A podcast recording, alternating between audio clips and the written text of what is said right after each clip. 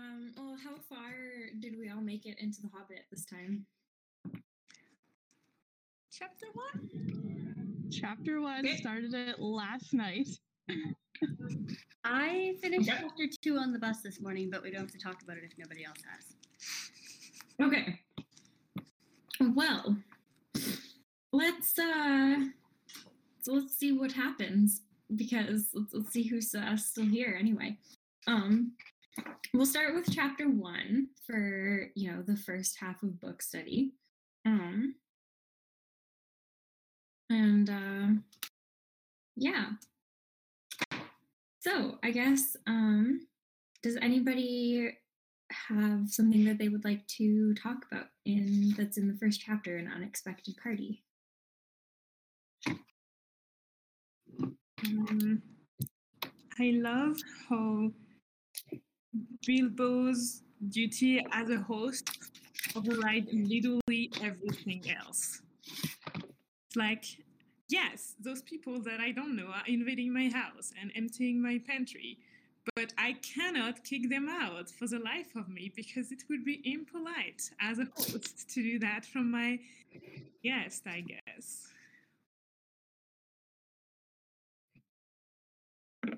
absolutely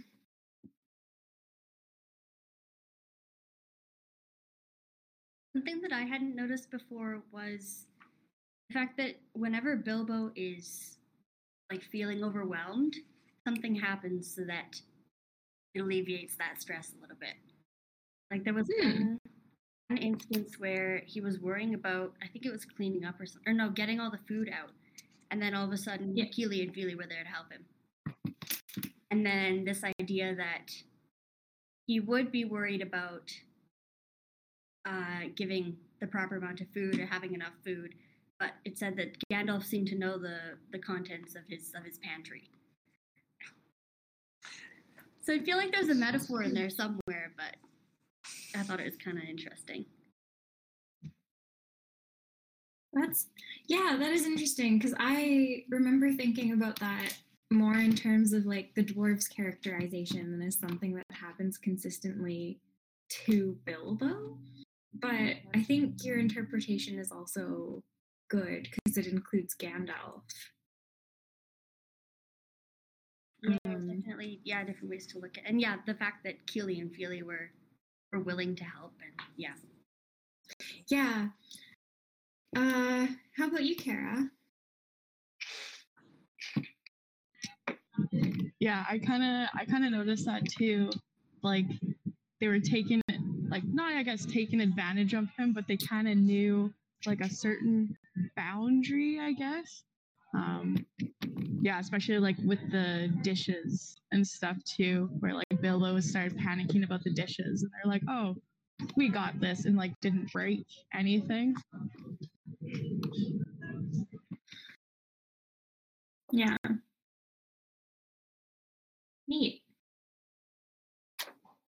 Well, let's, I don't know. Okay, let's talk about like the dwarves and Bilbo. What I feel what sorts of like what sorts of cultural misunderstandings do you think happened in this chapter?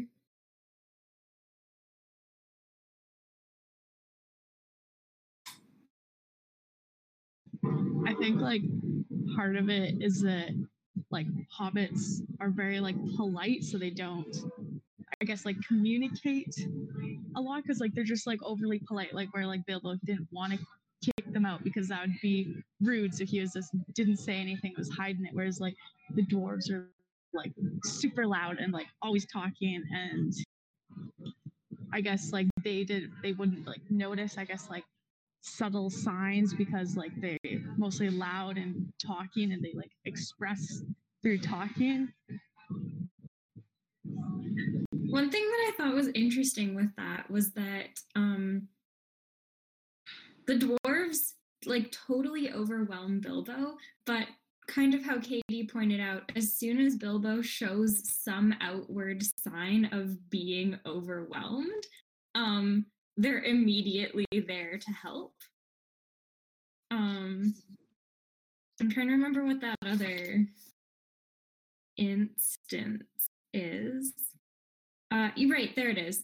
Um yeah kate and bother these dwarves he said aloud. Why don't they come and lend a hand? Lo and behold there stood balin and dwalin at the door of the kitchen and fili and kili behind them and before he could say knife they had whisked the trays and a couple of small tables into the parlor and set out everything afresh.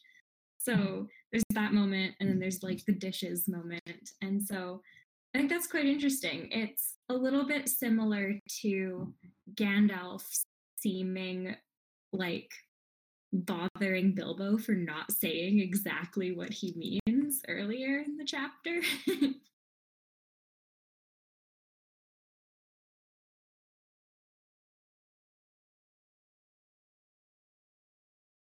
Yeah, I'm not sure if this is exactly a cultural difference because there are other elements playing into this, but the uh, the idea that the dwarves kind of show up uninvited, and Bilbo is very much expecting, you know, okay, you tell me when you're coming, you show up at a certain time, uh, but there was also the rune on the door, which kind of complicates things a little bit. But yeah.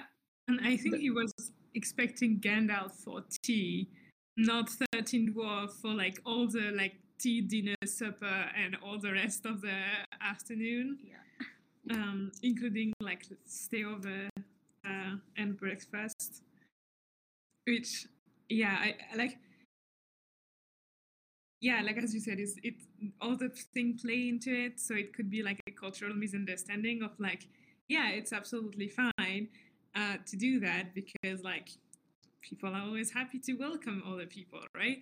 Um, but like from Bilbo's perspective, it's like, okay, I have random guests that I can't kick out because I, that would be rude.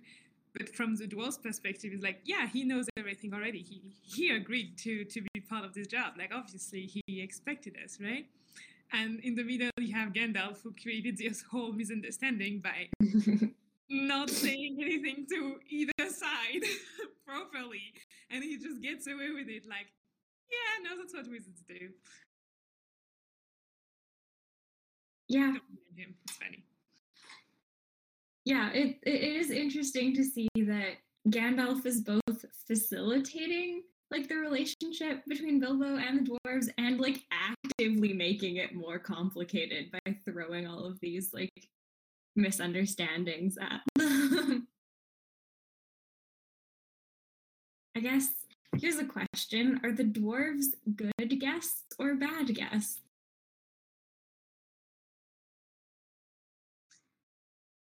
I'd argue they're good dwarf guests. They're not good hobbit guests. Because, and that's where the cultural misunderstanding happens. Because, like, and again, they come from the assumption that Bilbo knows and expected them. So, like, it's not rude to all show up and, like, hang your thing and start making yourself at home to the point that you're going to help the home, like, the, the, the host to set up everything because it's still like they still realize it's 13 people so like it's a lot to manage for one person so like they help around. And but from the because we mo- and, and it's hard to to remember that because we get the Bilbo perspective of like what the heck is happening in my house? This is not what was supposed to happen. A good guest uh, has like planned with me only stays for the limited time of whatever meal we're sharing and does not move my like does not touch my things around only touch the thing i bring to them right? So um but it's it's both from the cultural misunderstanding where like i think dwarves are like much more comfortable being like oh yeah we've been invited we're going to help you out to facilitate this meal sharing or like social event uh, whereas like hobbits are like if we've been invited we don't overstep our bounds we still like at someone else's house uh, only what they give us is what we can interact with sort of um, but is there's also like the Gandalf misunderstanding of, oh yeah, no, I didn't tell him you were all coming, and oh no, no, um, I didn't tell them you were not expecting them. So there's a double misunderstanding here that creates even more complexity. But I would say, like for dwarf perspective, they're probably very good guests. There's the hobbit perspective of someone who first did not expect them as guests, and second expecting them as hobbit guests, a lot of disappointment happens.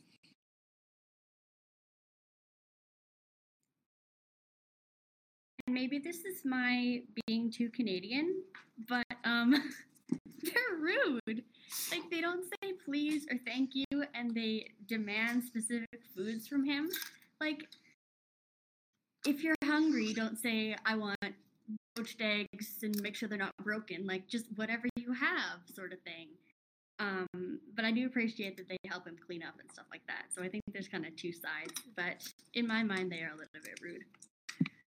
I found that passage really interesting because you're not sure how much they're joking.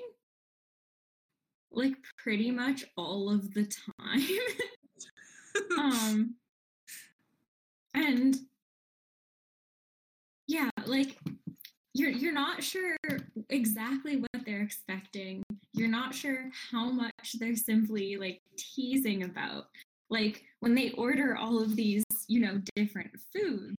Um I, that was particularly interesting because there's a lot of different ways you can interpret it, including the dwarves are being kind of overbearing and demanding different things.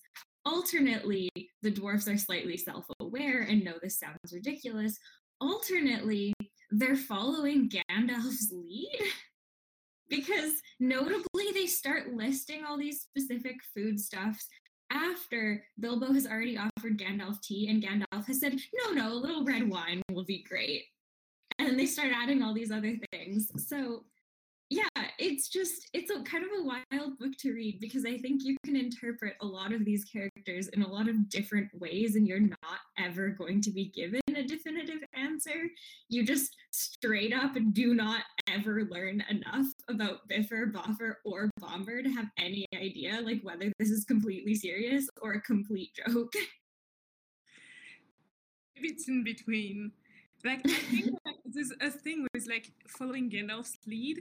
It's like, and that's where like the rule of hospitality vary not only on like the culture but also on like who you're inviting.